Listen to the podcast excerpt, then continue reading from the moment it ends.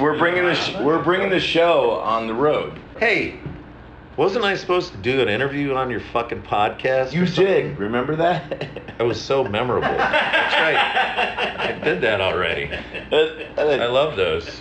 Couple dudes like. So how do you feel? there going, Like, this is the second night. Okay, there's this. Do you feel better tonight than you did last night, or interview's over, dude. do you feel like? What was the, What about the joke? Do you feel like? Do you do you think tonight was better than last night? Because I feel I ten times better. so. I feel ten times better tonight Yeah. than I did last it. night. oh, See thanks, the man. havoc button? What about you? Uh, yeah, I concur. But you were good last night. We sucked last night. Oh, please. You guys always suck. All right, tell your joke. What was Pirner. different?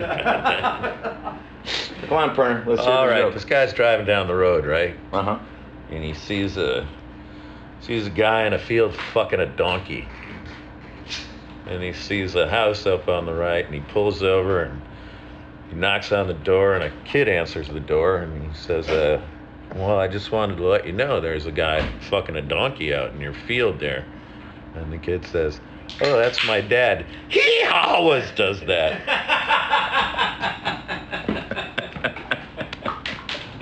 It's my go-to. That's your go-to.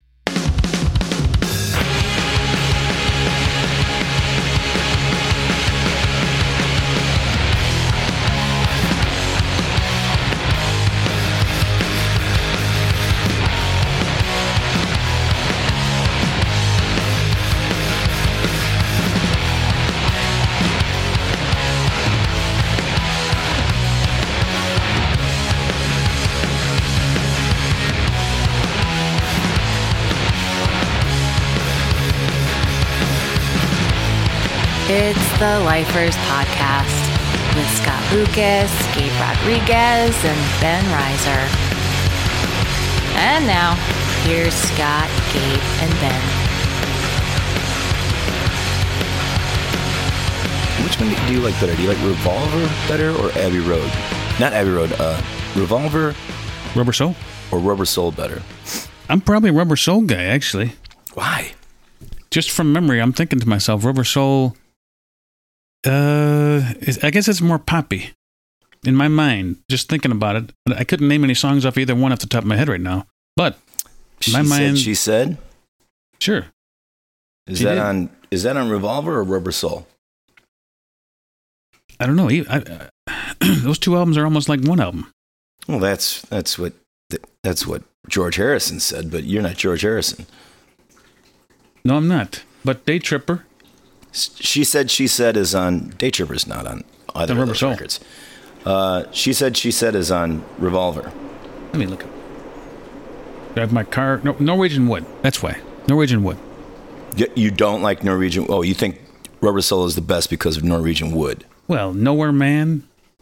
Norman's good, but what about I'm Only Sleeping? That's Revolver. I know, that's what I'm saying. It's better. Taxman. Here, there, and everywhere. She said, she said, for no one, and your bird can sing. Tomorrow Run- never knows. It's Yes. it's just a better record. Well, it's it's it's a different record, but not by a whole lot. You Run just for said your it wasn't. You just said that they were very similar. all right. Rubber Soul starts out with "Drive My Car." That's probably the worst opening song of their entire career.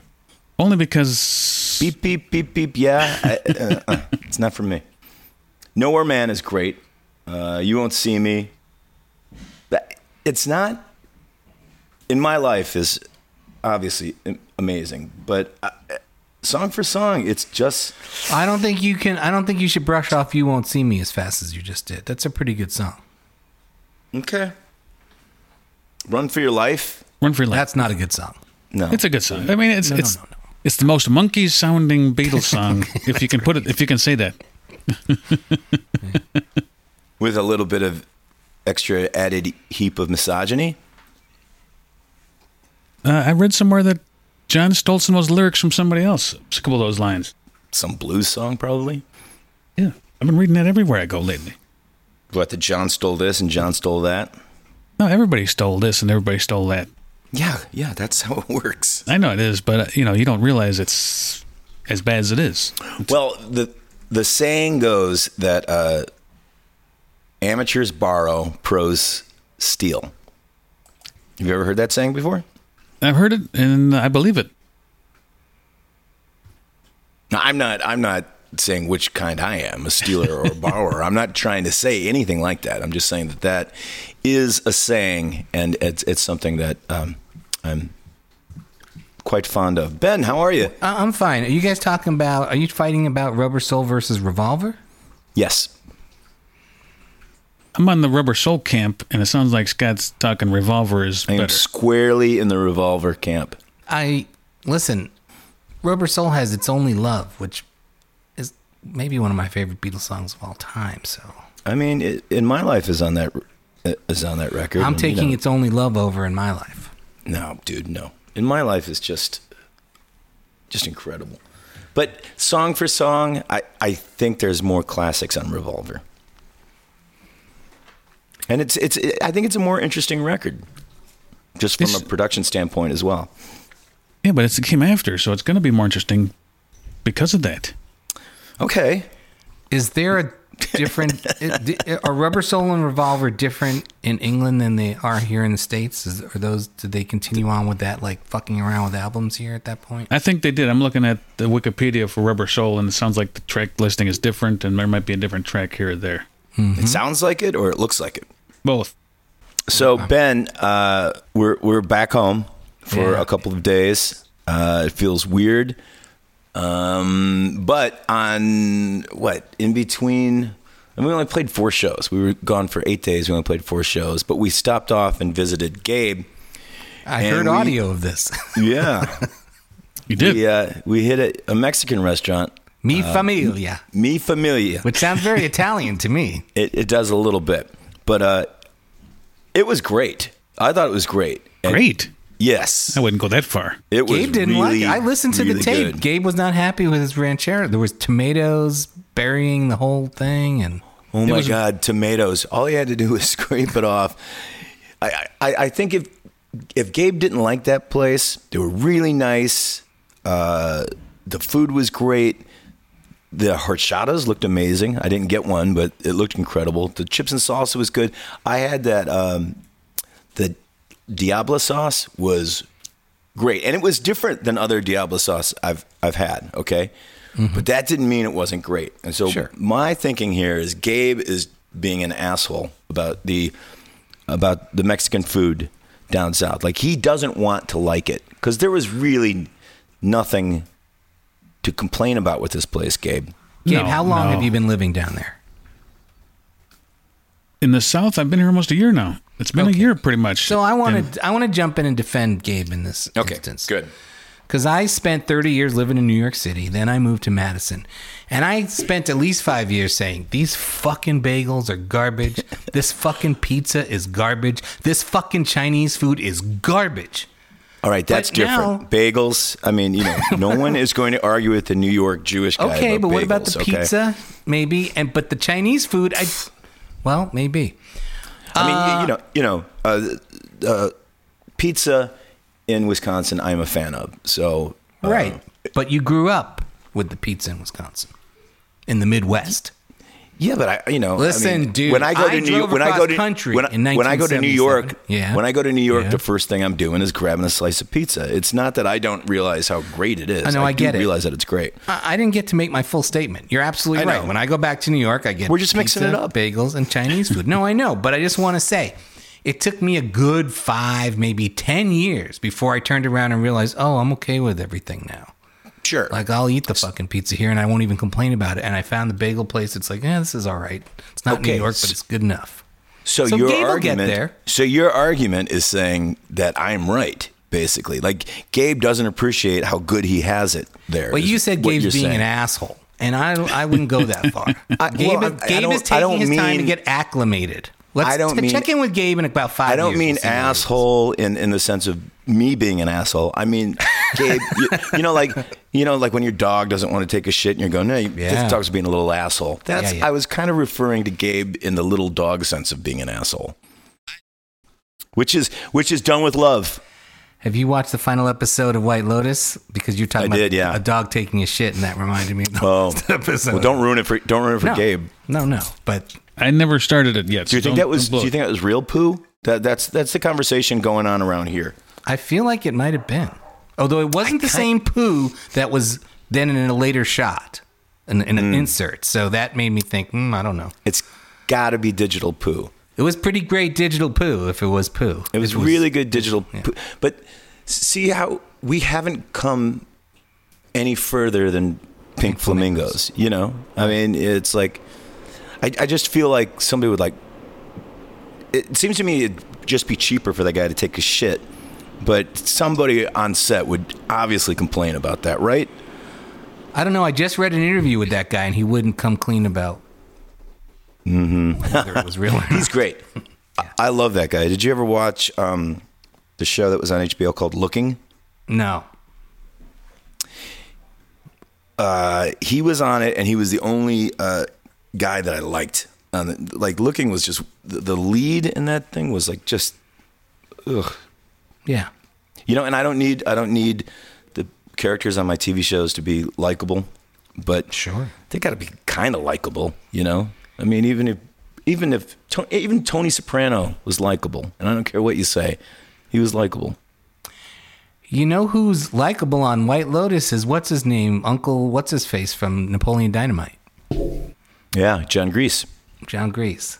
Has he been on other things between this and Napoleon Dynamite? I don't remember seeing him again. It took me a while to figure out who I was. I don't know. It, it, but it, it's totally one of those things when you see him, you're you're you're, you're very excited. Yeah. You know. You know, I went Like- to I went to a costume party dressed as Pedro from Napoleon Dynamite one year, and, and I won. I won that contest. Not because I dressed like him, but because I look like him. That story is problematic. So, were you the only person of?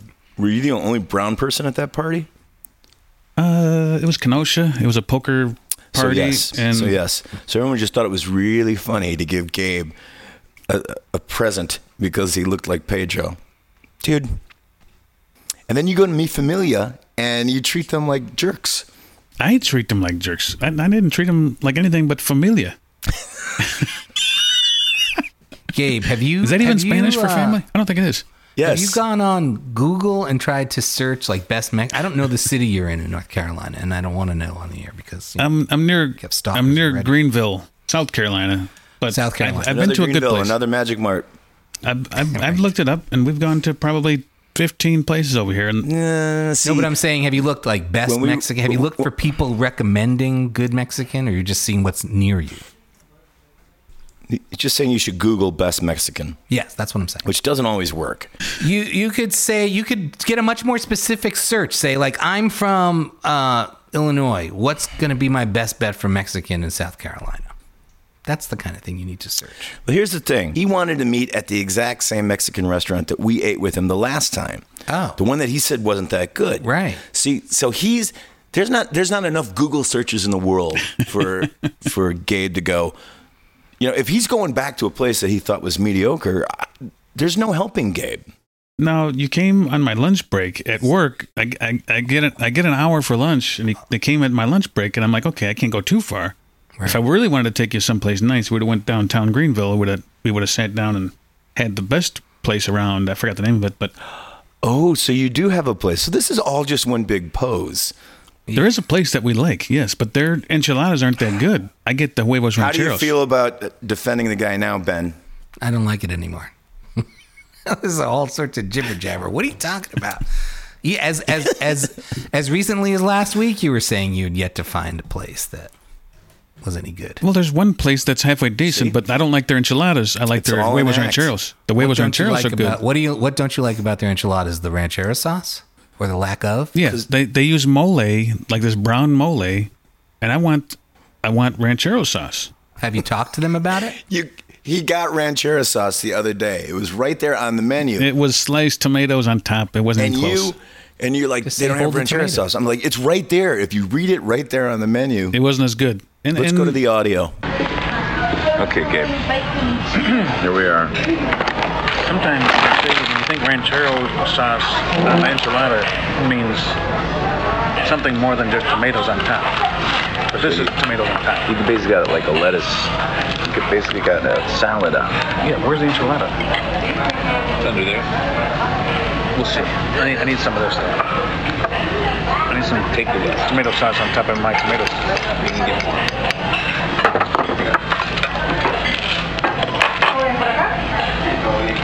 I'll tell you after one bite if this is the real deal or if this is Southern style. Here we go.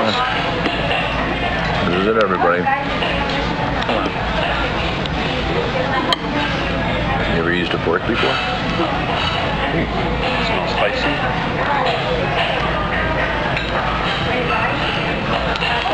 It's a Southern style enchilada. Let's go yeah, to. Tacos El Norte in Waukegan. We we'll, we'll we'll finish it up. Tacos El Norte. you know, they closed down. You know that, right? No, they didn't. There's like ten of them in Lake County. They didn't close that down. And they all closed down because they their customer their customer left. So Scott, you sounded not so happy after your first show on the road. Um, No, Like you it was not a- good. yeah. All right, so that was the first one. Cheers. Cheers. Well, do you think it was good? Because I, I, I mean, it was terrible. Like I was out of tune, and it was like fucking.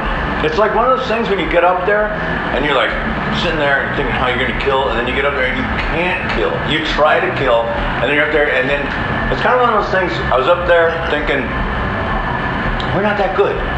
Like, you know what I mean? You get up there and you go, I know what I want to do. I know what I think I can do, and then you can't do it, and then you realize you're not as good. You're not as good as other people who can walk up there and fucking throw down. Well, the heat played a factor, but I mean, other than that, I think Yeah, but if we were if we were that good, the heat wouldn't matter, right?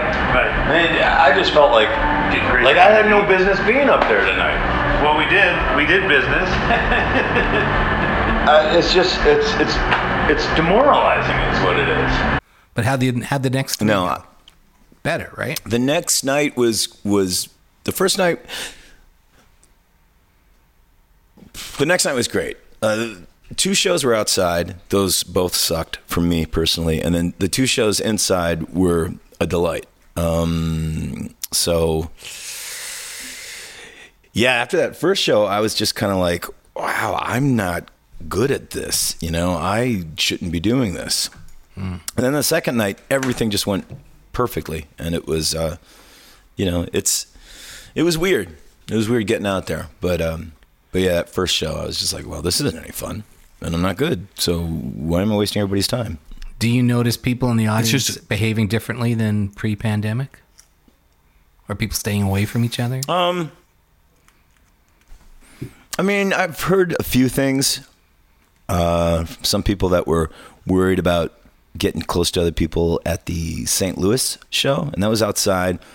But you know, people like like in Kansas City, everyone was wearing a mask, and the owners of the club weren't fucking around. You you know, you had to wear a mask, and you know, there was a little lax in Myrtle Beach, but that's to be expected because of fucking Myrtle Beach. But um, you know, we had the masks on. There was a couple people that were like, you know, go ahead, take the mask off. We don't have any COVID in Myrtle Beach. I'm like, I'm not getting sent home because of you. And you know, this this is nobody wants to get sent home from this tour. And you know, I was talking to Gabe the other day. There's a lot of naysayers saying, "Oh, this is going to get shut down," and you know, but uh, uh, from what I'm seeing out there, everyone is committed to not having that happen. You know, because I don't think anybody thinks that they can survive that again. Plus, it didn't work the first time because you know nobody fucking wants to go along with anything. So I think this is the only way to do it. And if people get pissed and butthurt about not being able to come to the show because they don't have a vaccine, then fuck you, get a vaccine. Or let's just wait till all this other stuff blows over. You know, I it, I, I just don't uh, see any other way. Shutting down and going home again is not the way. Let's try try it this way. And they can complain all they want. That's how I feel. When you go to these Gabe, city, cities that are famous for barbecue, like Kansas City or St. Louis or whatever, what do you do as a vegetarian? Well, I just don't eat it. But uh, in Kansas City, they sell a barbecue sauce that I'm really fond of. Uh, they sell it at this gas station slash barbecue joint, which looks like it's pretty good. But uh, it's a sauce called Night of the Living Barbecue Sauce, and it's got a bunch of zombie cows on the uh, on the label. And it's spicy barbecue sauce, and it is great. So It's what do you put really it on? My hand. I just you know dump it in my hand. Yeah. Just sit there and lick lick it off. Watching Three's Company episodes. Great. Oh, look who it is. Hey, everybody, it's Michael Bland. Hey, hey, everybody. Michael, that's Gabe over there, and that's Ben. Hello there. I think I met Gabe before, didn't I? Did I, he I met to you. one of the shows? I met you in Milwaukee. Yeah, that's right. You were uh, you were hanging out. I was hanging out. We had a That's few right. laughs. Uh huh. Short. Yeah. How was the drive home? It was cool. It was pretty uneventful, which is how you like it. Yeah. it was a little longer than I was hoping for. Like, we didn't get home until a little bit after six. And I was kind of like, let me out of this van. Oh well, I believe it. I mean, we didn't we didn't get going till two, and uh, I think we pulled in around nine forty-five in the morning. It's pretty respectable. Yeah, it's eh, you know it's uh you know once once you get the gummies in your system, you just kind of fall out. So Well, I mean, how did you how did you do personally for yourself like last week? You know, just being get, I mean, did you have problems getting back on the horse like I did? You know, after 17 months? Wow. Uh, probably not uh, to the same degree, only because we, we had a gig in New Lenox, Illinois, not too long before. And we've been in pretty regular rehearsal. Like, uh, we're not Nazis about it, but, you know, it's. Uh, it, I know that you can appreciate from just from being a, a, a songwriter. It's like if you've got so many works at your disposal, you want to keep your mind kind of, you know, attached in some way, shape, or form. I, I don't, I can't imagine what it's like for Dave Pirner to have all those songs in his head and okay, we're doing these twenty. You Yeah. know, so plus we like to mix it up here and there.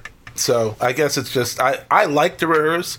A lot of people don't care to, but um, I think of rehearsal as really a, a privilege, and I guess that just goes as far back as you know back in back in my days with Prince. It's just we did more rehearsing than anything. Yeah. you know. Yeah. So it's just an environment that I'm comfortable in. I like to know. I like to have the music under my hands before I before I get there. Right. Sometimes you get with somebody and, and you're rehearsing. And you're like, all right, let's do that song again. They go, again? We just played it. I That's rehearsal. What do you What do you think's going on here? I don't want to play it again. We have to play it again. Well, I mean, the many rehearsals. we- We're going down the list, and Pern will just skip Black Gold, Runaway Train, like you know all mm-hmm. the ones that are just you know Right. What do they call them? St- stalwarts. Standards. Yeah, like the ones where it's just like, oh man, like if you don't play it, you know. I mean, what's what would be the three that you would skip at rehearsal for Local H if you felt like you had the option? Great question. Uh, well, like uh, we skipped. We haven't rehearsed a lot of those songs in a while, like "High Five Motherfucker" and stuff like that. You know, it's just like we we know this. Well, yeah, you know that one's gonna go. It's gonna, yeah, it's you know it like the back of your own hand. I'm sure. Here's a question that just occurred to me for both of you. You've been, you've already toured together. Has there ever been, and will there ever be, a mashup where you do high five and motherfucker into sexy motherfucker, and then back out into high five and oh, motherfucker? Because I think that would be Wow, unfucking Ben. believable, man. Yeah, I don't see Soul Asylum going down that road. I try to keep my peas and carrots separate. No, I'm not talking about Soul Asylum. I'm talking about you get on, you get up for the for the Local H set, and you know, And we'll go into Sexy Motherfucker, Yeah, yeah. you and Ryan like Wow. two drum sets at once, and you do high fiving, sexy high fiving. I hadn't really thought about it up until That's now. So You know what? Before I, I thought about it ten minutes ago because I, I had uh, I've had "Get Off" in my head all day. Oh, wow. Because you know I was like, you know what? I I I remember watching those videos with you, and then I wanted to I wanted to check it out, and uh, So I was watching that, and you know, I haven't heard that song in a while, but it's been in my head all day. And then I was thinking, was that the raunchiest song that he did in that period? And then I realized, nah, it had to be "Sexy Motherfucker." Yeah, I mean, I think that uh, that's a toss up because really, if you take the video and the song "Get Off," you've got pretty much like a, uh, you know, uh, like a, a slumber party at Caligula's. Yeah. So, you know, "Sexy MF" is more about like, uh, I don't know. Prince had this way of trying to sort of camouflage his, you know, deviant uh, tendencies in this sort of you know like there's a code going on it's like it's really not just like i don't just want you for your body uh, you know it's that thing i mean even Right. in get off i remember him trying to justify to uh to Rosie Gaines who was the the singer that, that joined the band Right. and she was like, Prince, I don't know about this song. This is nasty. What- He's like, well, it's 23 positions in a one night stand. What is? and Prince was like, yeah, but the next line is, I'll only call you after if you say I can. Like, it is courtship. But then and she was like, mm, no, mm-mm. No, she, no. wa- she wasn't buying it. That no, you just want to get, me. yeah, you Didn't just want to get freaky. That's Michael, all. didn't he do the reverse? Also, didn't he hide his religious leanings in some songs that you thought maybe were about sex, but it turns out they were about religion? I'm sure he did. Uh, you know, he was um, uh, well read, had the white Bible on his on his d- desk in his office all the time. So I know he was reading. You know, but um, uh, it, yeah, he was just eh, Prince was somebody. You know, I wish I could have been real friends with him, but he liked to go places that I, I don't have the sense of adventure for. just like just in the spirit world, just like where he wants to put his wanted to put his energy. You know, it's just like you're talking about somebody who liked to really balance the dark with the light. That like it mm-hmm. just kind of turned him on to sort of, you know, push buttons and whatnot. I'm, It, it seems like most of the stuff is humor with that guy. Like it seems like he's constantly fucking with the audience. And was he constantly fucking with the band too? yeah, I think that was just his general mo. Yeah. I mean, it's who was it? I think George Clinton said, uh, it, nothing, "Ain't nothing good unless you play with it." so, I mean, I think that's one of the things that gets really lost about Prince was how fucking funny he was. And I mean, it's the same thing that I mean, I think Morrissey is pretty funny, and a lot of people don't really see that part of him either. You know, he's not funny anymore, but uh, you know, he, he used to be funny. or he's the funniest he's ever been. Yeah, right, exactly. So you started playing with Prince in '89, right? That's right. So that was right after Batman. Yeah. So did you did you have to play Batdance or anything like that? We never actually played it in its entirety. The closest we got was on a tour called the Nude Tour, which is, was which was in '90, Uh-huh. and um, just somewhere during like the like the end of the show, like the banner dropped down with the Batman logo and, and the kind of the Yeah. James Brownie part. We would we would play that, Right. but um, yeah, that's as close as we got to it. But we played Party Man from that record.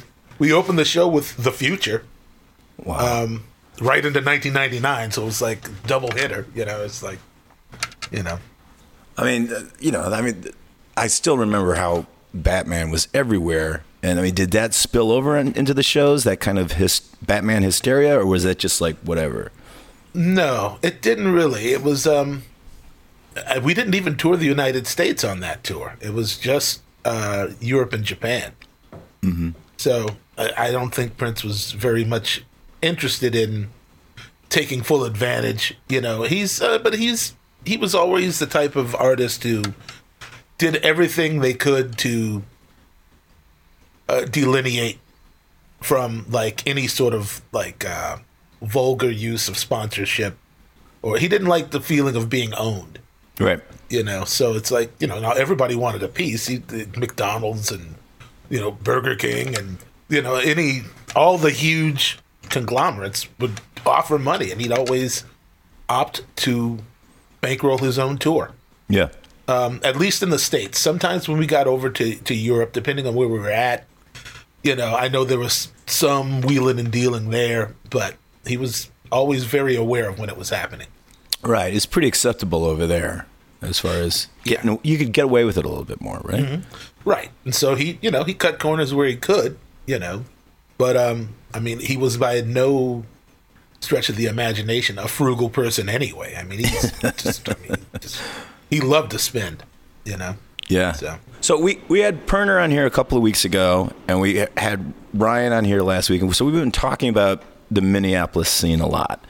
Um, and you know, Dave Dave had a golden age in, in the Minneapolis scene, and Ryan much less so.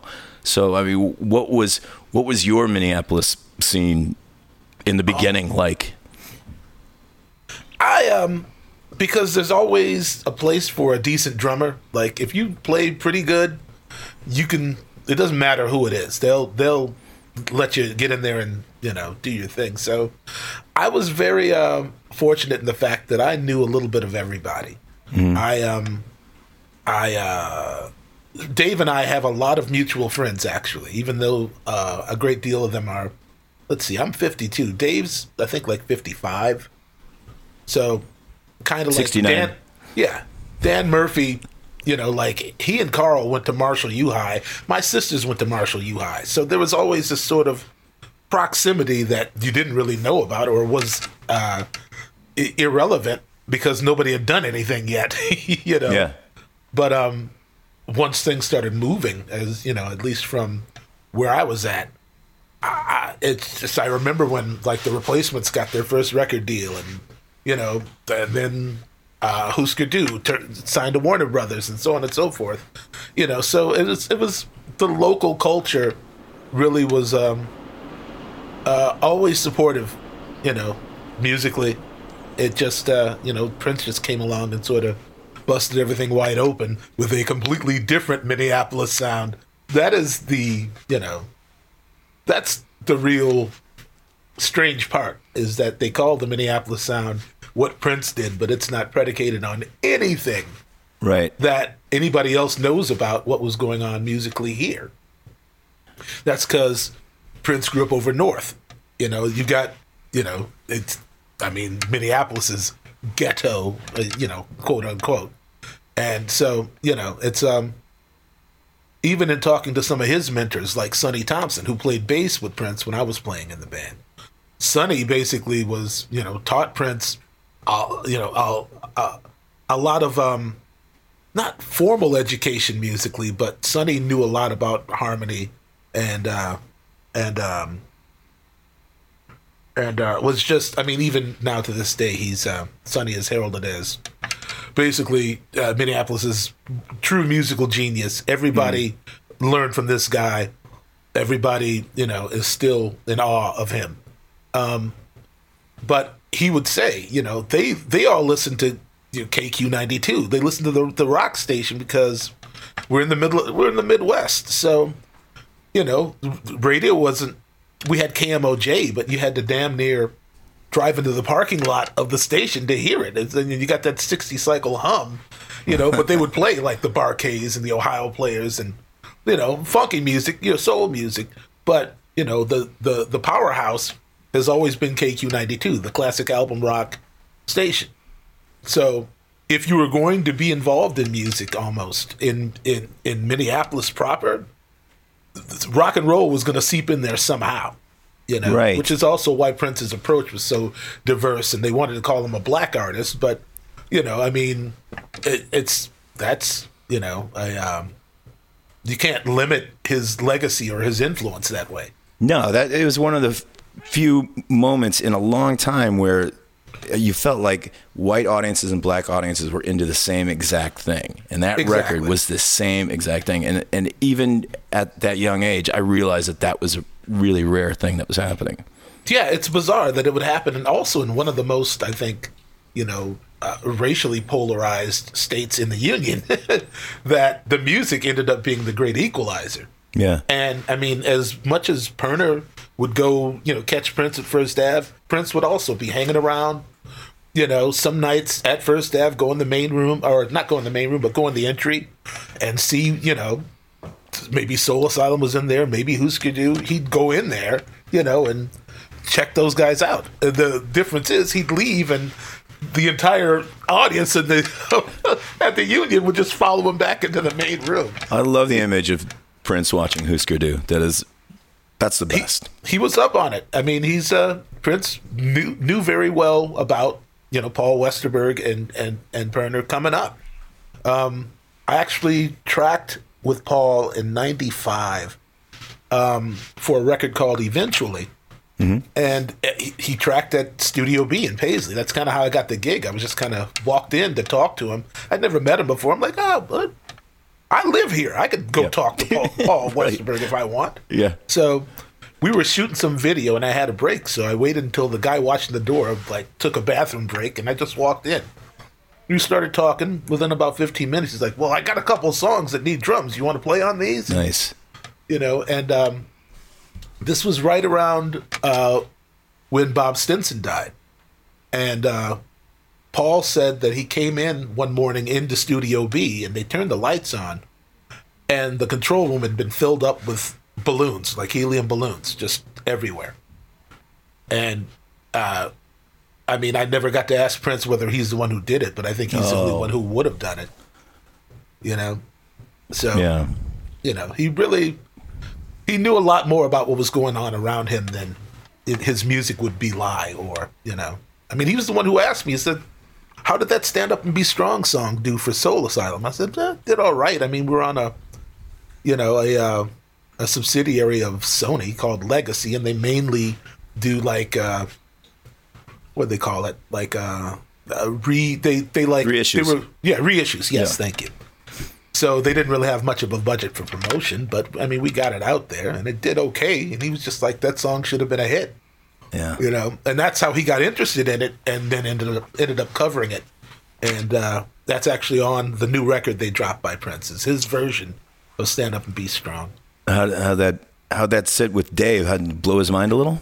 Oh, uh, I think so. I mean, uh, literally, I was standing in the studio, and he was like, "Well, I don't want to record it unless Dave's all right, because I don't want any trouble later on." What kind of I said- trouble? I, s- I- I don't know. It's just like you know, he just felt like he really needed to have Dave's permission to mess with his work like that. I mean, Prince is just you know. Yeah. I mean, people like to think of him as this, you know, this petulant star who had, you know, me, me, me, me, me, you know, an ego, you know, a mile wide and long. And all, while all those things are true, he also was a true musician in every sense, you know, and understood proprietaryship and, you know, intellectual property.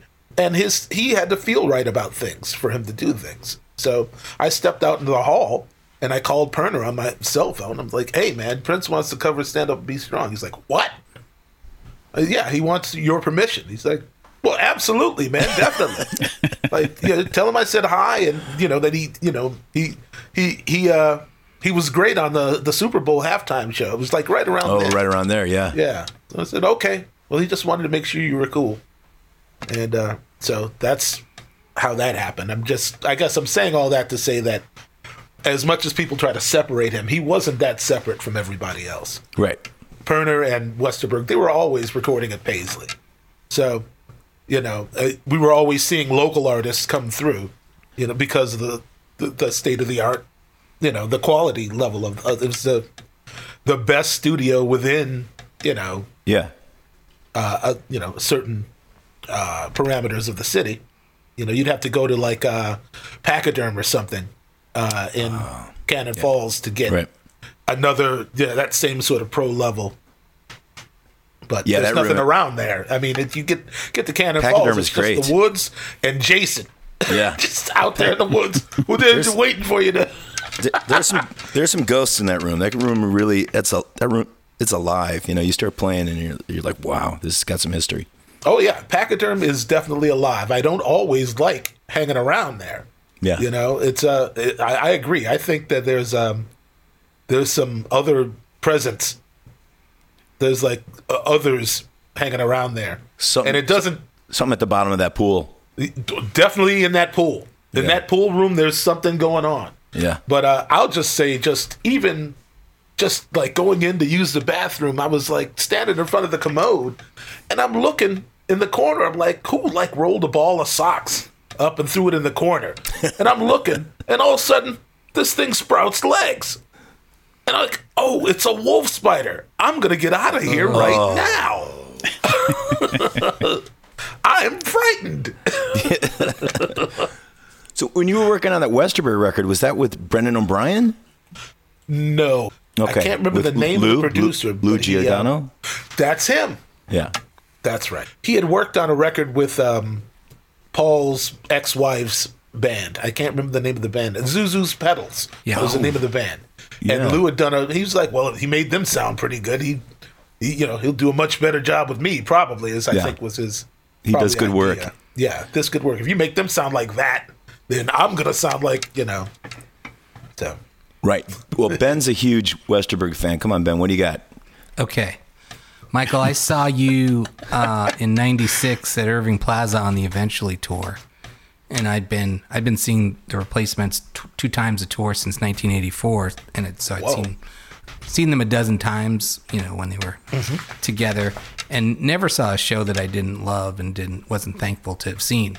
And, but when I saw you guys play that '96 show at Irving Plaza, and also like a Tower Records little mini set before the show. I couldn't fucking believe it, and it was I was it was like a whole different Westerberg. Like he was wearing those three piece suits, and he like it was like he was like all business. He was like, I'm now gonna stop fucking around, and I'm gonna play 25 songs that I know are the like the best songs ever written. I'm just gonna play them with this amazing band, and we're gonna power through it. At least that's how the show came off to me, and I was, you know, as much as I loved him, I loved him even more on that tour because it was like he wasn't dicking around and he wasn't doing at least that night. But was the whole tour like that? And was that the sort of goal of the tour? Was that like something that you guys talked about? Like we're just gonna blow everyone away with this show every night?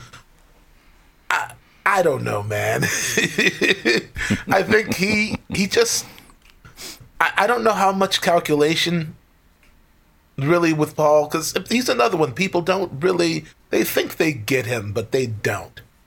Uh, I thought I got him, and I didn't. The first time I went to his house to uh, to talk about you know what we were gonna do, um, I was like, "Oh, hey man, where's the bathroom? Oh, uh, right in there." And I go in, and um, the first thing I see is a huge poster of uh, Thelonious Monk on his wall. Yeah.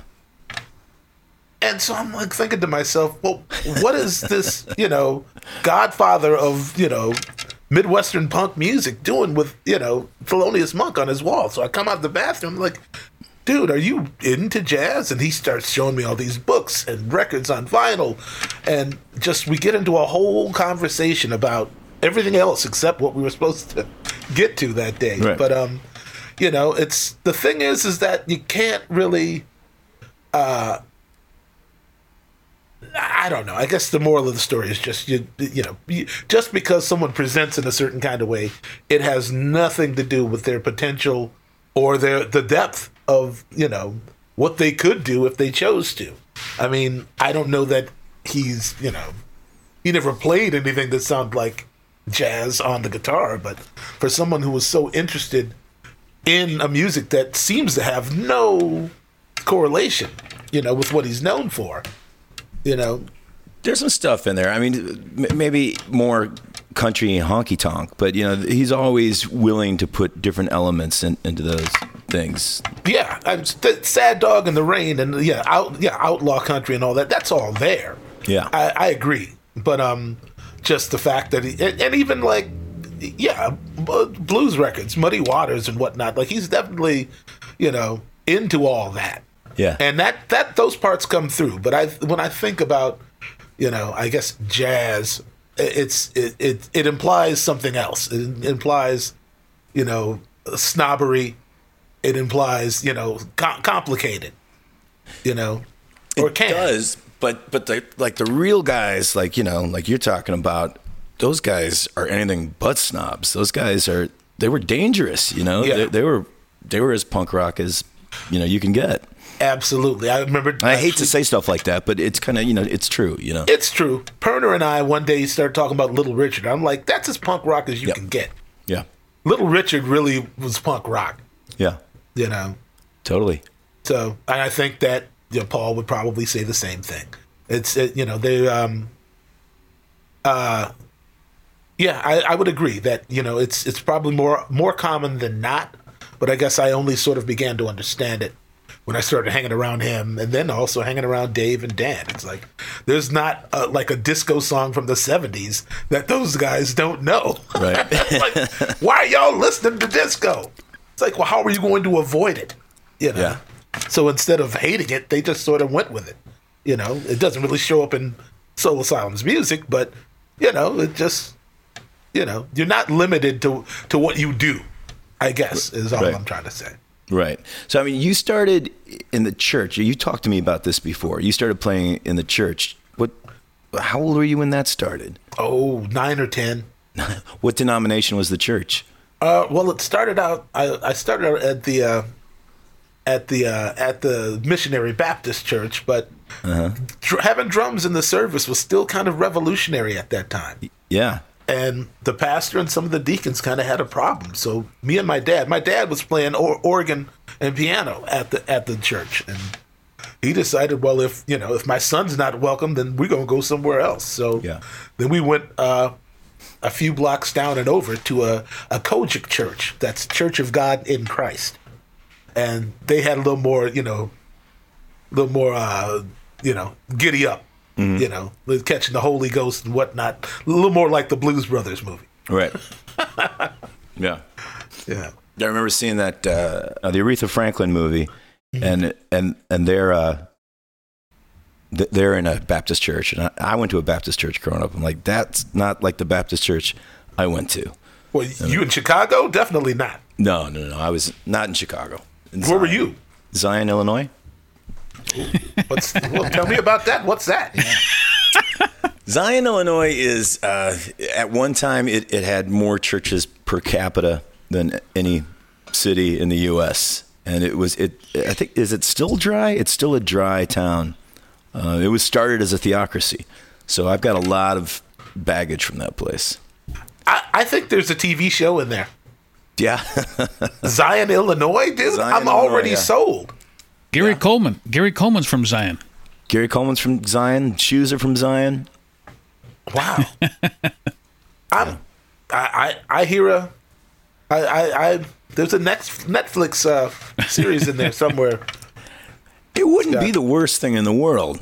But Like so you, s- super Christian, super most churches and yeah, and then all the kids are actually just you know getting high and drinking at the Dude, you know you've got drinking at the yeah. You could do that's that. that's content right there. That's What you got there, Scott? So you're you're nine and you're starting to play in churches, and your dad's just taking you along, and this is this is your education basically, right? I had formal. I mean, I had a teacher. Yeah. I uh, yeah. you know how to read? uh, how to read, how to how to get paid, how to you know Uh-huh. all all everything. It's really like um how, to be versatile is Uh-huh. a real thing that I got from Floyd Thompson. He's still teaching to this day. He teaches at um at Bongo and Buds, uh, like Drum Emporium Uh-huh. Yeah. over in uh, Hopkins. And oh, hi Bongo, in case you're listening to this. Um, uh, Floyd, great teachers, taught a lot of really great drummers from from the city. Um, he used to run a drum shop called Thompson's Drum Shop on 10th and Marquette downtown Minneapolis, and uh, yeah, he was a uh, kind of a cantankerous old dude. But he still is a cantankerous old dude. But I remember my dad took me for my first lesson. He just told me, "It's like, well, if, if this kid has no aptitude, I'm not going to take him. I'm not just doing this for money. I don't need the aggravation." Like right, Right. away, he was just like, "I'm not, you know, if you if he, if, if he doesn't have uh, it- you know, I'm not going to bother." So Did you have to go to the top of the hill and live with the guy for ten years? ha! Yeah. Like no, it's, it's a little bit of a yeah, I guess kind of a kung fu Yeah. folklore, but um, but uh, yeah, it, it uh, he taught me I from nine years old to about seventeen. I was with him. You know, it got into like more of the symphonic instruments and you know reading for mallets and all of that. But I I, I was gigging so hard that he was just getting upset because I didn't have time to study. Right. So it's just like, why don't you come back to me when you have time for this? And that never happened. Never happened. Never happened. Wow. I mean, that that would have been 17. Two years later, I was working for Prince. So And so, I mean, as soon as you st- like, were you when you were nine? Were you like, this is what I want to do, or at did it start, sort of drift away and come back, or was were you just besotted from the beginning? Just you were in. I think I was imbued with the gift right away. It took till I was probably 14 before I really understood, like, no, this is it. You know, up until then, it was just like, I, you know, people, oh, hey, you know, people were complimentary and this and that. And, you know, I had a lot of encouragement. And uh, I it had some challenges too, because, um, um, uh, how do I explain exactly? Uh, just because um, sometimes you don't have the experience necessary to know what to do in certain mm-hmm. situations. Like the first time we went to like a, a real Pentecostal church, they broke out in that cut time, you Yep. know, like that I'm a soldier, and the,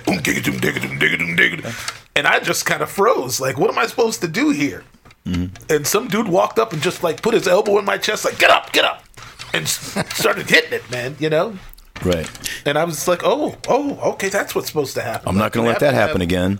Right. You have to have the humility to to learn and not be discouraged just because, you know, somebody is trying to show you something Right. that, that you didn't know. And I guess that's really is the, the best part of my disposition. The one part that worked best for me is that it, and no one was ever able to shame me out of going after for what it, after what I wanted. You know, and no one would be able to talk me out of it.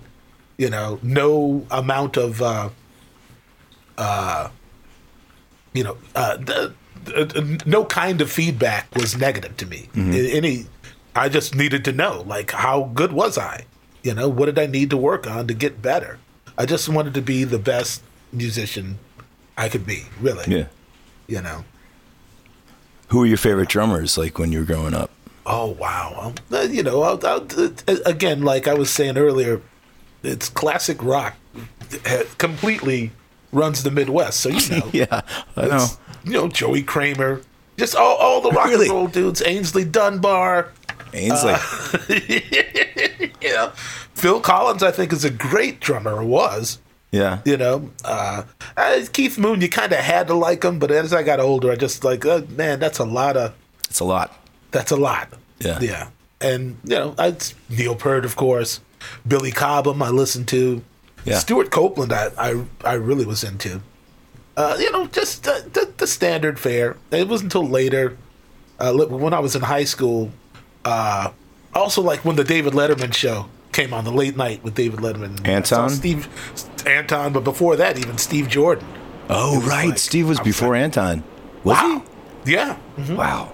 Steve was before Anton. And uh, so that was like watching a, you know, clinic nightly, you know, and Yep.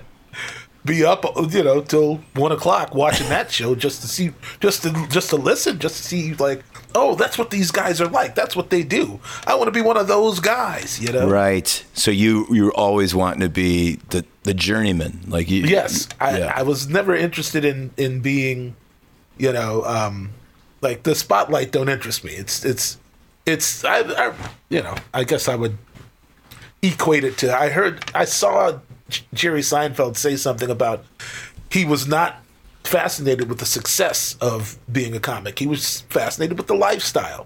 But Yeah, that's yeah. like I want to be one of those guys. Right. You know, you stay out late Yep. you know you you know what i mean I know you're exactly making what you music you, you know you're having a good time you you know it's it's the fraternity of it i guess Yes. in lieu of sports that's what i got you Right. know? But I mean, you, whether or not you wanted the spotlight, like you know, you you're very recognizable. Like you are. Uh, you know, you're a star drummer, you know, so you got that anyway. That was the thing about the new power generation. Like, you guys were like the super friends. Everybody, like, had a, you know, a character and a role to play in that thing. yeah i uh, that's interesting you was it but that that you would put it that way but you're absolutely right uh, and i try to stay objective uh, as I get older, and I definitely try to err on the side of caution in saying just how good that band was. But sometimes I'll go on YouTube and just dial up a random show, mm-hmm. and I'm like, wow, you know, like that band really couldn't be touched. Yeah. It was like a freight train going, man, like so tight, Yeah. and When- just it's so much power.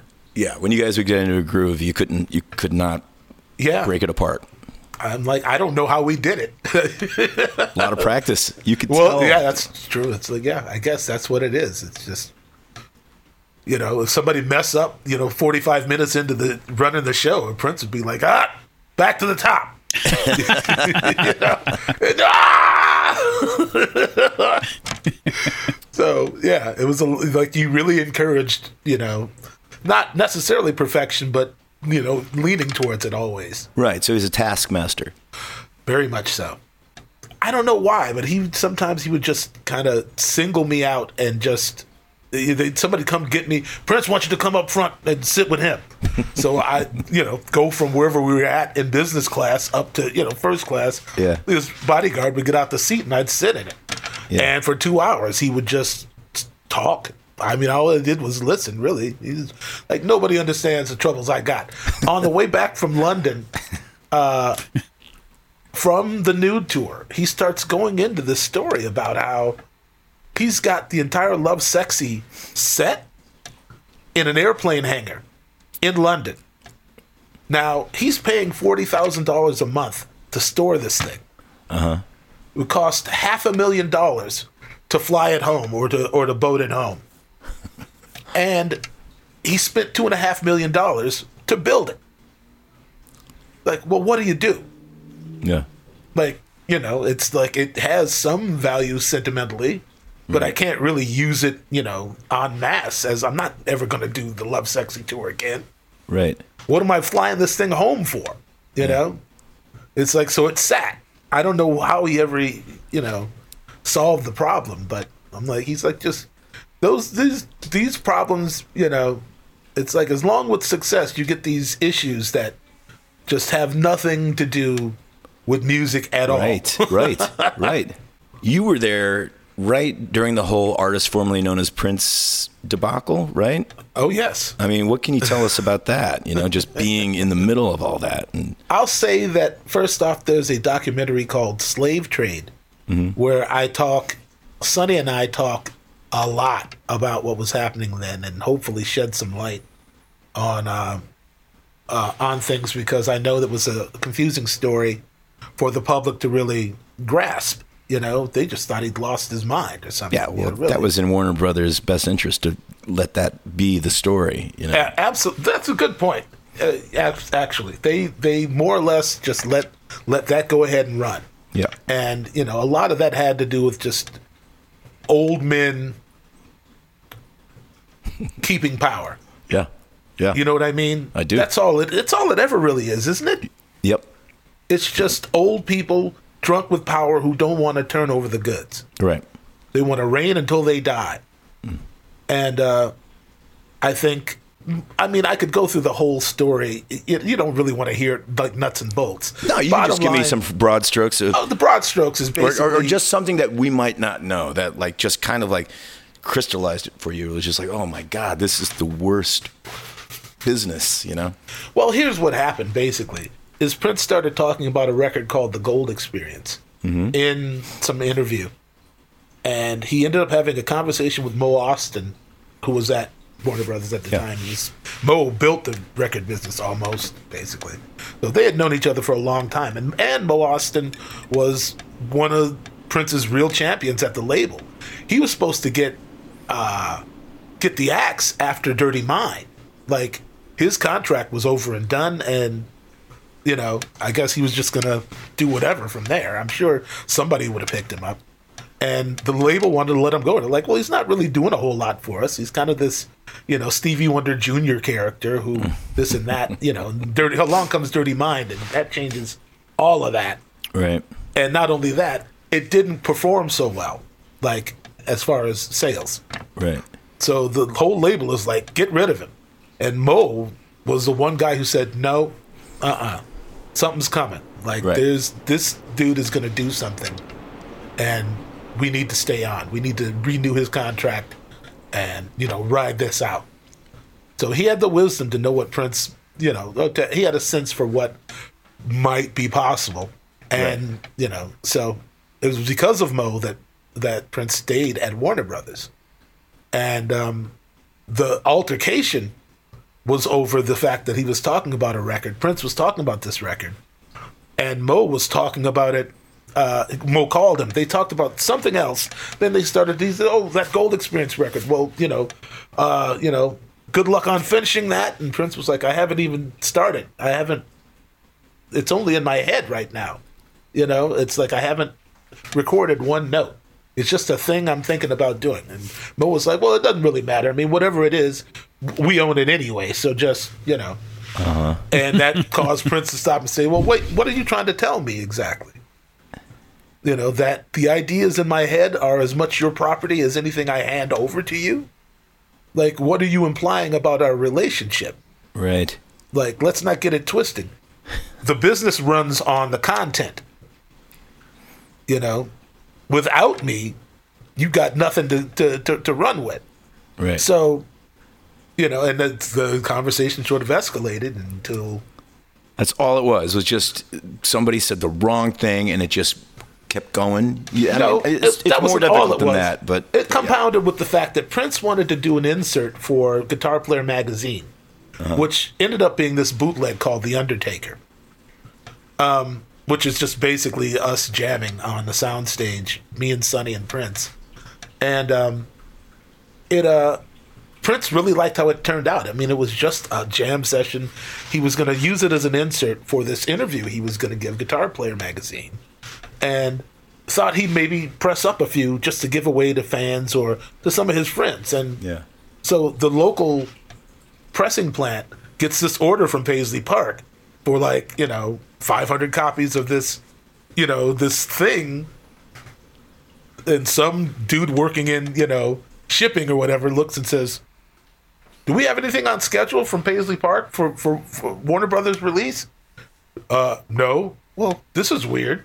So somebody starts asking questions, you know?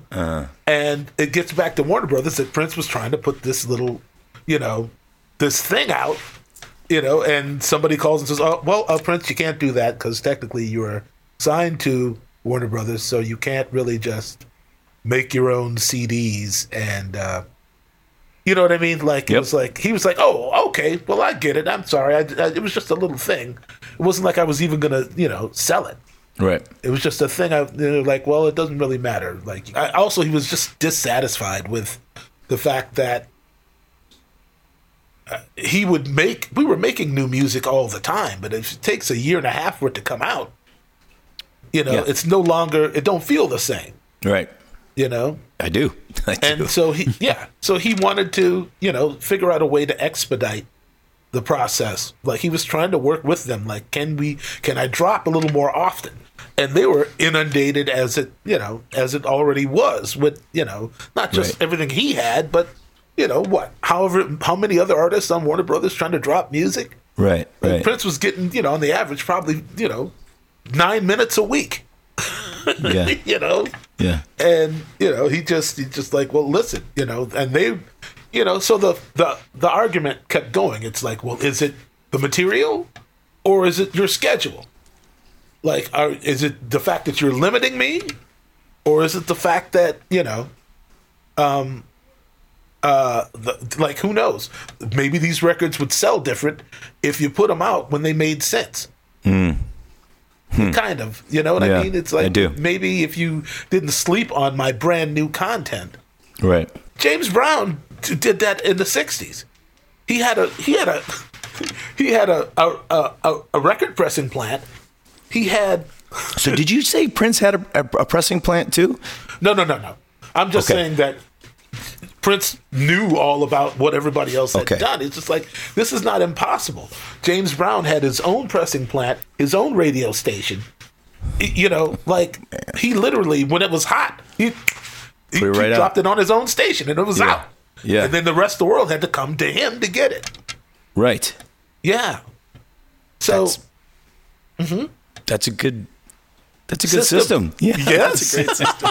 so speaking of like having to wait a year, I mean, how weird is that for you with the new Soul Asylum record? Like, you know, you were hot to get out there and play that, and then, yeah, I, I mean, I know we tried to not let it affect us, but has it affect? It's affected me a little, where I'm just kind of like, I, f- I almost feel the record's over. You know what I mean? Yeah, we're already working on a new record. Yeah, yeah, exactly. Yeah, yeah. It's. Uh, I mean, how do you hold it? How do you hold on to that? I don't know. It sucks because I really liked that record, and now I Yes. just now I, it's almost like I don't see the point. I mean, I do see the point, but you know what I mean. It's it's hard to get that out of your head. Yeah, I think that I mean what helps for us is that we don't really we just kind of get out there whenever we can. It's not uh, I mean it's nice to have something to tour for, but you know, I mean to either uh for, to either credit or detriment, Soul Asylum kind of always has just been there kind of chugging along. Mm-hmm. Like, you know, I mean except for that break that they took like at the late 90s until I joined the band, you know. But uh, g- generally it's a it, it, we just kind of just go out and, and do it I, I don't i don't think uh, we don't really wait for for a reason. We just the the reason is somebody's offering. Yeah, somebody wants us to go oh, okay. You know so i guess uh, uh yeah i think that Pirner was is i think we were all a bit dejected after the tour got shut down you know and um but uh and it's been a rough you know how many months? Seventeen. yeah. Uh, so i'm not gonna try to i don't want to be dismissive about it but uh, just i guess my mentality is always just sort of uh, you know what are you gonna do? It's Yep. like ultimately you just if if you love music you got to just go play. Yeah, you know at the, at, you know it's like i don't even know I, I mean i don't want to take it into any sort of dark direction but it's just like just the value of music in modern society is such a the whole thing just just makes me mad and, Yeah. and slightly depressed. So i guess i just try not to focus on it. It's just that your newest record is probably really just a promotional tool for for your band and its legacy. Right. like you know do they really care? I don't know. But but now it's gotten worse. It's like you know, like all right, you're not going to make any money off your records, fine, but you can still make money on the road. And now they're like, well, there's no touring, you can't make money on the road. So like, Exactly. the line keeps getting mm-hmm. further and further. they keep moving the goalposts, and that's hard to hard to hard to process. I agree. It's like what do you, you? I mean, it's an it's an impossible place to be in. What's what's there are no alternatives for us us who we entertain. If we can't go do what we do, you know, we're done. Yeah, So I'll I'll grant you that. I'll I'll get on board if that's what you're saying. I, I I, don't agree. know. I don't know what I'm saying. All right. Yeah, and and I mean, how have you been finding the crowds uh, on this tour so far? Just this first few. I really dug the inside shows. The two outside shows, uh, I had a pretty miserable time, but inside, I was having a pretty good time. Yeah, uh, somebody, I, you know, that Kansas City gig. I was talking to that guy. I called him Mad Jack because he looked like Mad Jack from uh, uh, Gentle Ben Yeah, Steve. or Grizzly Adams. oh uh, no, no, no! You're talking about No, it was Yeah, the guy, the, the Paul. front of yeah, Paul, Yeah. front of house guy at Record Bar. Nice, Yeah. really nice guy. I didn't Yes. know his name. But, Hey, Mad Jack. So Yeah. what's going on here with the you know? And um, he was talking about how he you know he's like I do a lot of outdoor shows, and I'm convinced now that rock and roll is an indoor sport. Like Yeah. you really need to be in somewhere. You got to feel the music bouncing off the walls. Yep. You, it's got to be close and sweaty and loud. Yeah. And outside, it just doesn't come across the same way. No, those outdoor shows, I could not get a groove going. And I was like, after that first night, I was like, well, I'm no good at this anymore. And then the second night, it was like, I couldn't go wrong. So it was, it, it, mm-hmm. It that's not very pro to not, to be that reliant on your surroundings. I know, but it was just, it was really messing with me. Yeah, I, you know, I mean, but really, yeah, I mean, the pro part is just pushing through when it doesn't feel good. Mm-hmm. And, and I get it. I I feel the same way. My my my in ear monitors just went to crap on um. What that gig in St. Louis was it? St. Louis Music Park, yeah. yeah uh, uh, just like because of so much reverberation and like indirectness it's like the sound was just leaking out of the venue Right. And but the bounce back was just I mean it's like I couldn't I couldn't make head nor tail of anything. It was just the sound. and I'm just telling myself the whole time to just, just keep pushing. Just Right. push through it. You know. Right. So I, I understand what you're saying. I, I imagine some nights you feel the same way. It's like nothing seems to be working, but I have to stick to the plan. Yeah, yeah, you do. I mean, like I said, it's it's been a crazy year. And one one last thing I want to talk to you about uh, uh, in resp- in regards to this year is that thing that you did in Rolling Stone um, after George George Floyd, and uh, you said something that I really loved. And uh, you said one irrational response begets another irrational response and uh, and uh, that was the most sensible thing that I heard anybody say all year about what happened. Wow. I, I didn't know you were paying s- attention to what little old me had to say, Stan. yeah. I'm really, I'm really flattered that you would even take the time out to to read that, to read not to read period, know, but just to I read know, anything. I, I. I don't think of myself as any sort of, you know, people keep saying, "Well, you're an influencer. You say stuff on Facebook, and it, people actually respond." It's uh, like I don't see it that way. I'm Mm-hmm. just trying to tr- trying to look at things rationally. I'm just trying to get a grip on what is actually happening. What is the agenda? And I think the agenda is confusion. Scott, that's what I've come to. And I'm fair enough. I'm a little bit of a conspiracy theorist. I'll cop to it. But I really feel like with all this misinformation and you know, it's like this. I mean, uh, I was talking to somebody recently. I don't really want to go headlong into it, but how the CDC up until last year was a reputable, you know, uh, organization. Like you could trust everything they said. It was Yeah. bona fide. All it takes is one, you know, person to not be named, and all of a sudden it's like, well, I can't trust them no more. Now I, it's like there are no firm. Everything is un is infirm, unfirm. There's no baseline. Like, there's, There's no nothing to grab on to. Right. There's no absolute truth. People Right. think that their opinions matter. Right. And that that statistics are important. Statistics are only important in respect to what you do with them.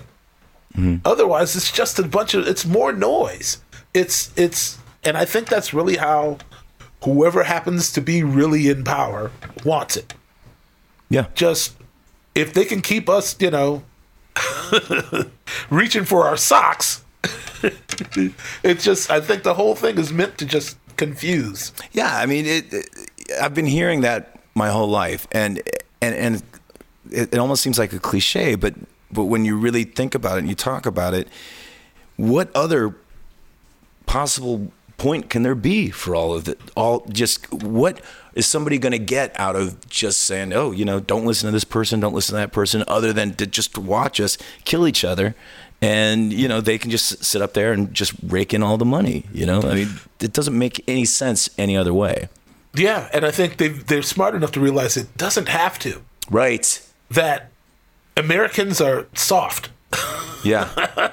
In the head. Americans, yeah. I mean, it's a it's still a young country compared to Europe, and I know it's like you're not supposed to say that, but it's it's a young country, and and people still act young about about stuff. You know, uh, I mean, I how would I elaborate? Just just the just, well, look at our look at how who we choose to lead. yeah.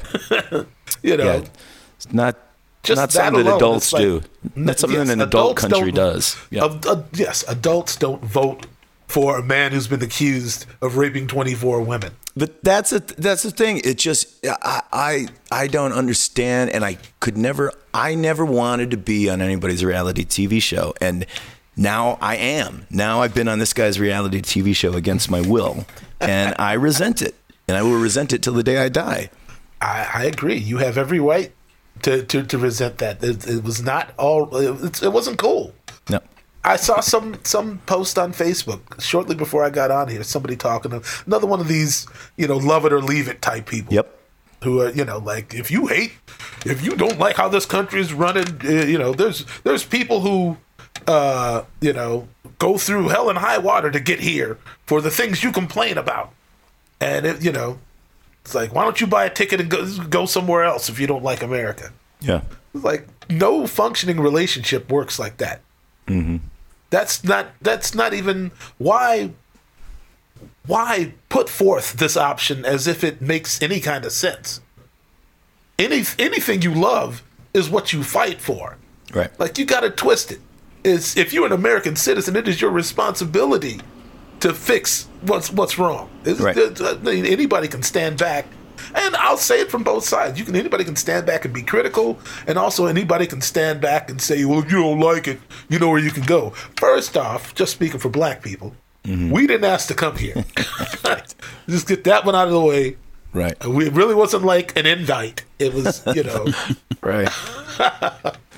Yeah. uh, you know, but I just, I, you know, I'm an American citizen. I'm, I'm, I, I, I, I love this country, but I love this country kind of like James Baldwin loves this country. Like Yeah. I love this country enough to tell the truth about it, you know, and and and and to give constructive criticism. I'm not just, you know, I don't take any opportunity to just crap all over anything for any reason. Uh, you know, it, it, but if if we can't face reality, we can't change it.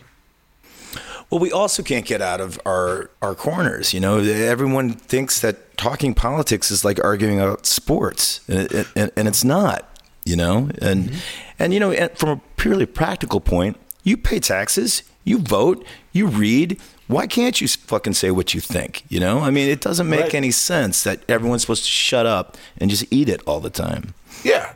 If you try to do that in within any other relationship, personal, business, any of it, it doesn't work that way. Yeah. You have to sound off. You got to first off agree that there's a problem.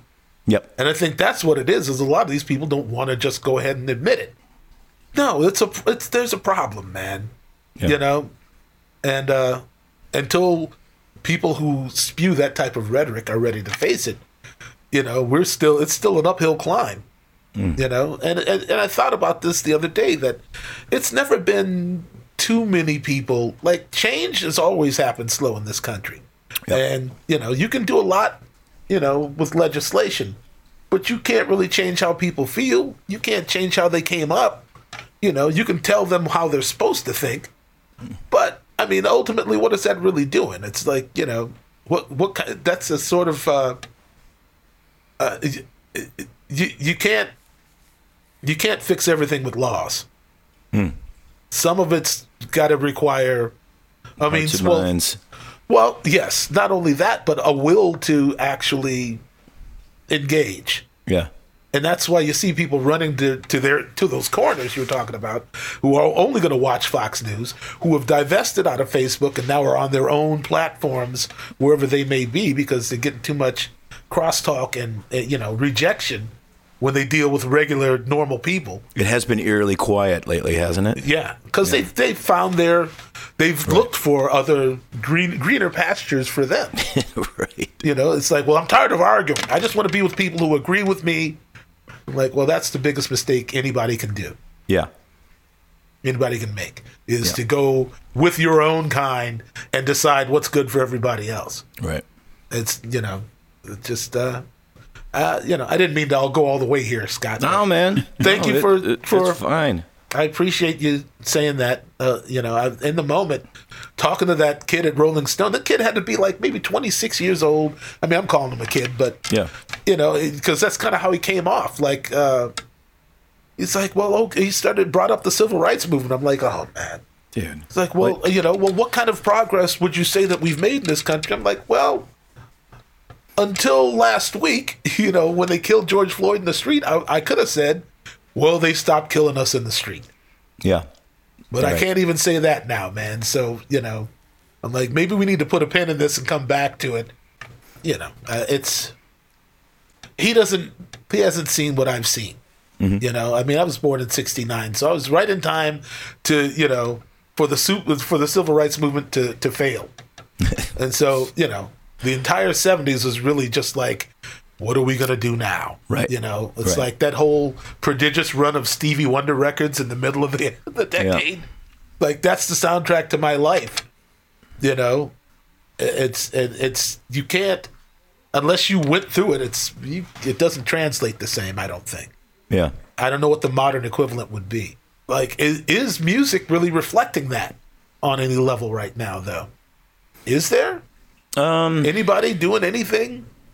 uh, nothing that comes to my mind. I don't know. There's got to be something, right? Yeah, but unfortunately, you know, with, I mean, that that last uh, Run the Jewels record is pretty great.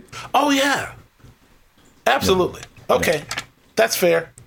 I'll buy that. That's all I got. Run the Jewels. That's all. That's enough. That's enough. Killer Mike. Yeah. I'm good with it. Yeah. Uh, Oh, I just wanted to say, uh, I'm sorry. What is your name, man? Uh, with the glasses, Ben.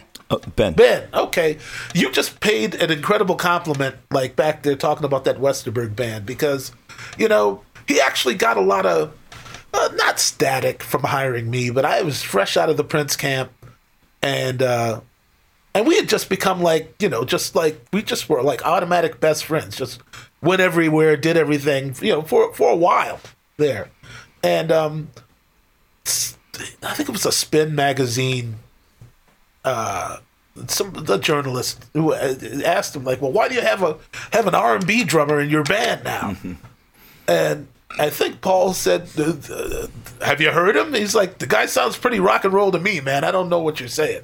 Right. You know, yeah. like, what he are you saying? L- listen, the Yeah. replacements are magic, but I mean, you guys were the best band that Westerberg, I think, has ever put together. It was Tommy Keene.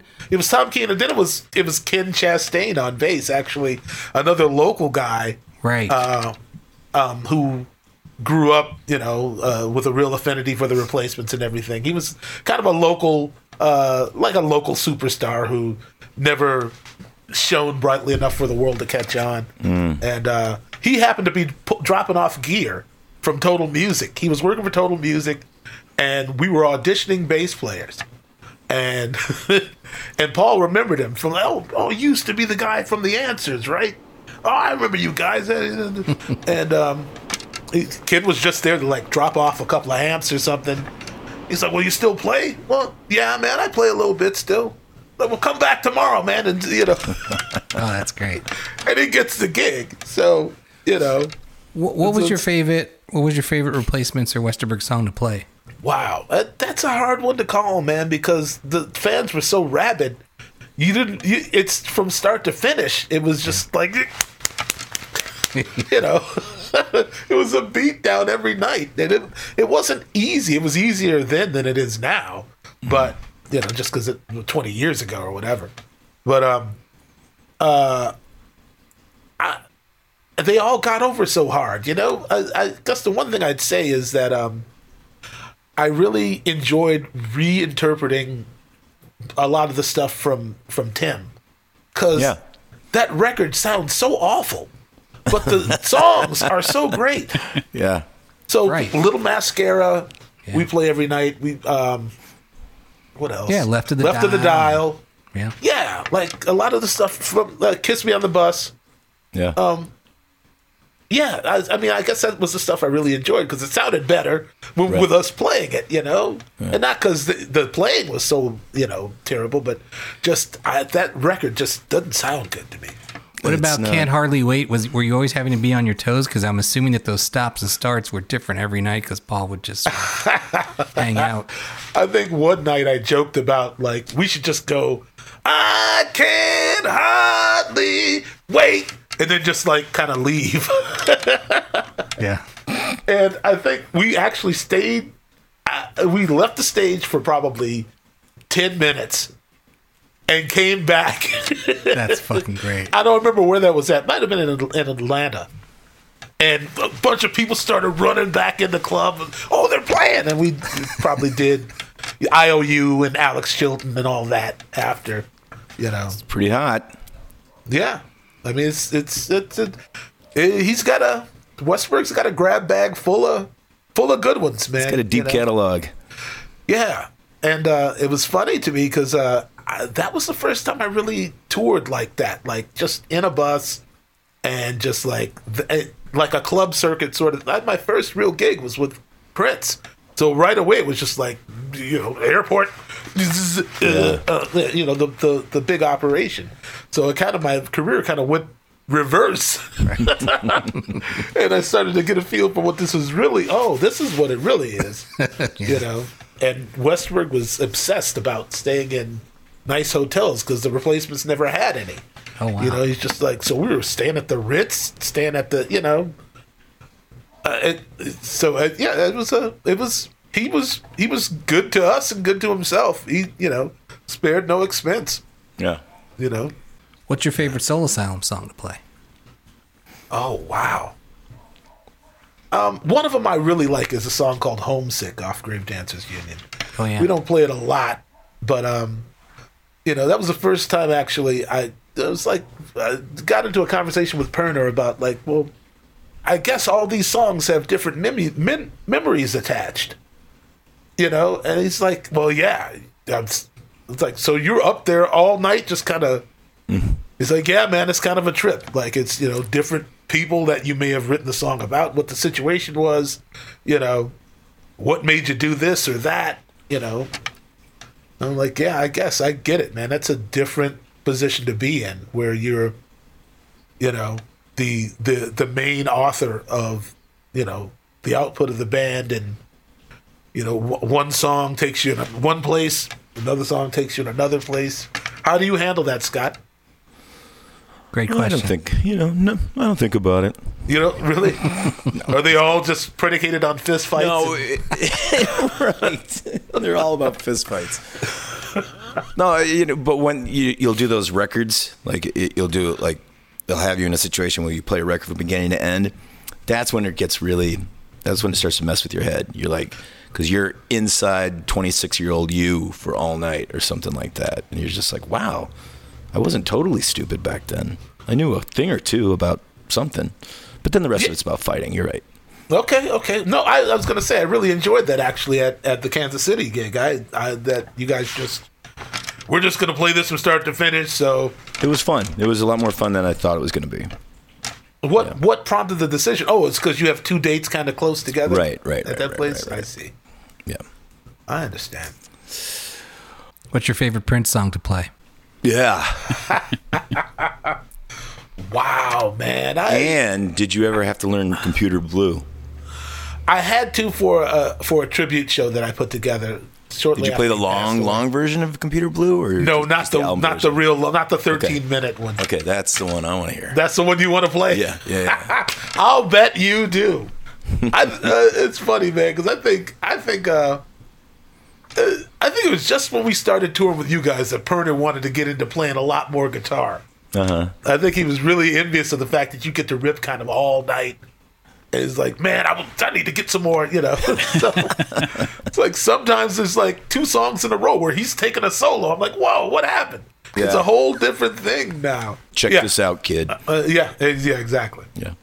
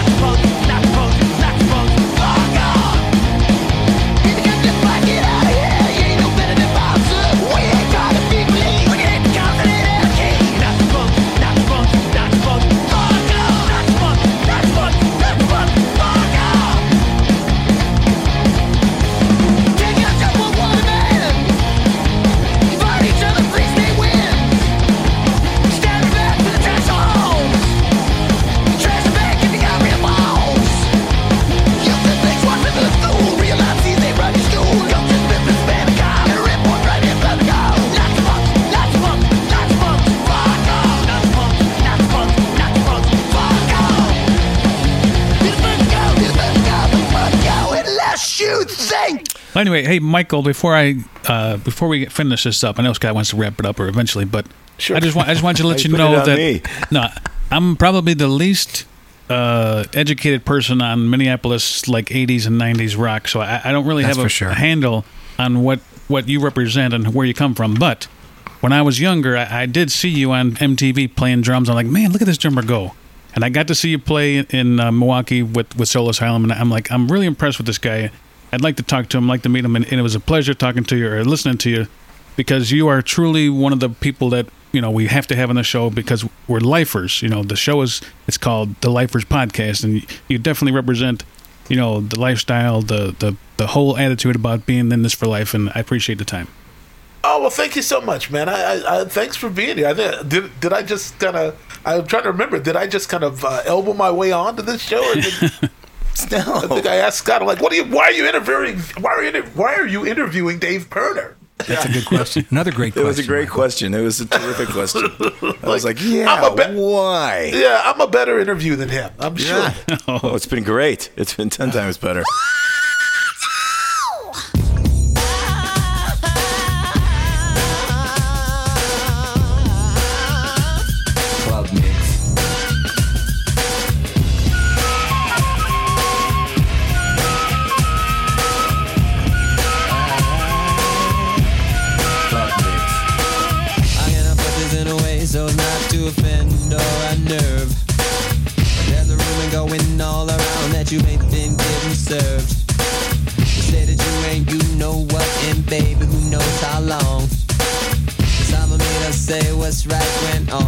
Wanna do is wrong. Get up, 23 positions in a one night stand. get up, I'll only call you after if you say I can. get up, Let a woman be a woman and a man be a man. get up. If you want to, baby, here I am. Here I am. I got the jizz from a friend of yours named Vanessa Bet. Bet. She said you told her a fantasy that got her all wet. Something about a little box with a mirror and a tongue inside. What she told me then got me so hot I knew that we could slide. Get up, 23 positions in a one night stand. get up, I'll only call you after if you say I can. get up, Let a woman be a woman and a man be a man. get up. If you want to, baby, here I am. Here I am.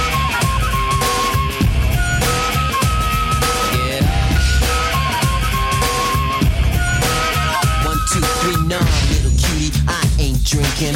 Scope this. I was just thinking, you plus me. What a ride.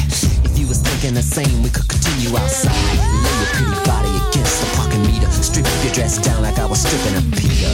Pause. I'm in joy. Let me show you, baby, I'm a talented boy. Everybody grab a body,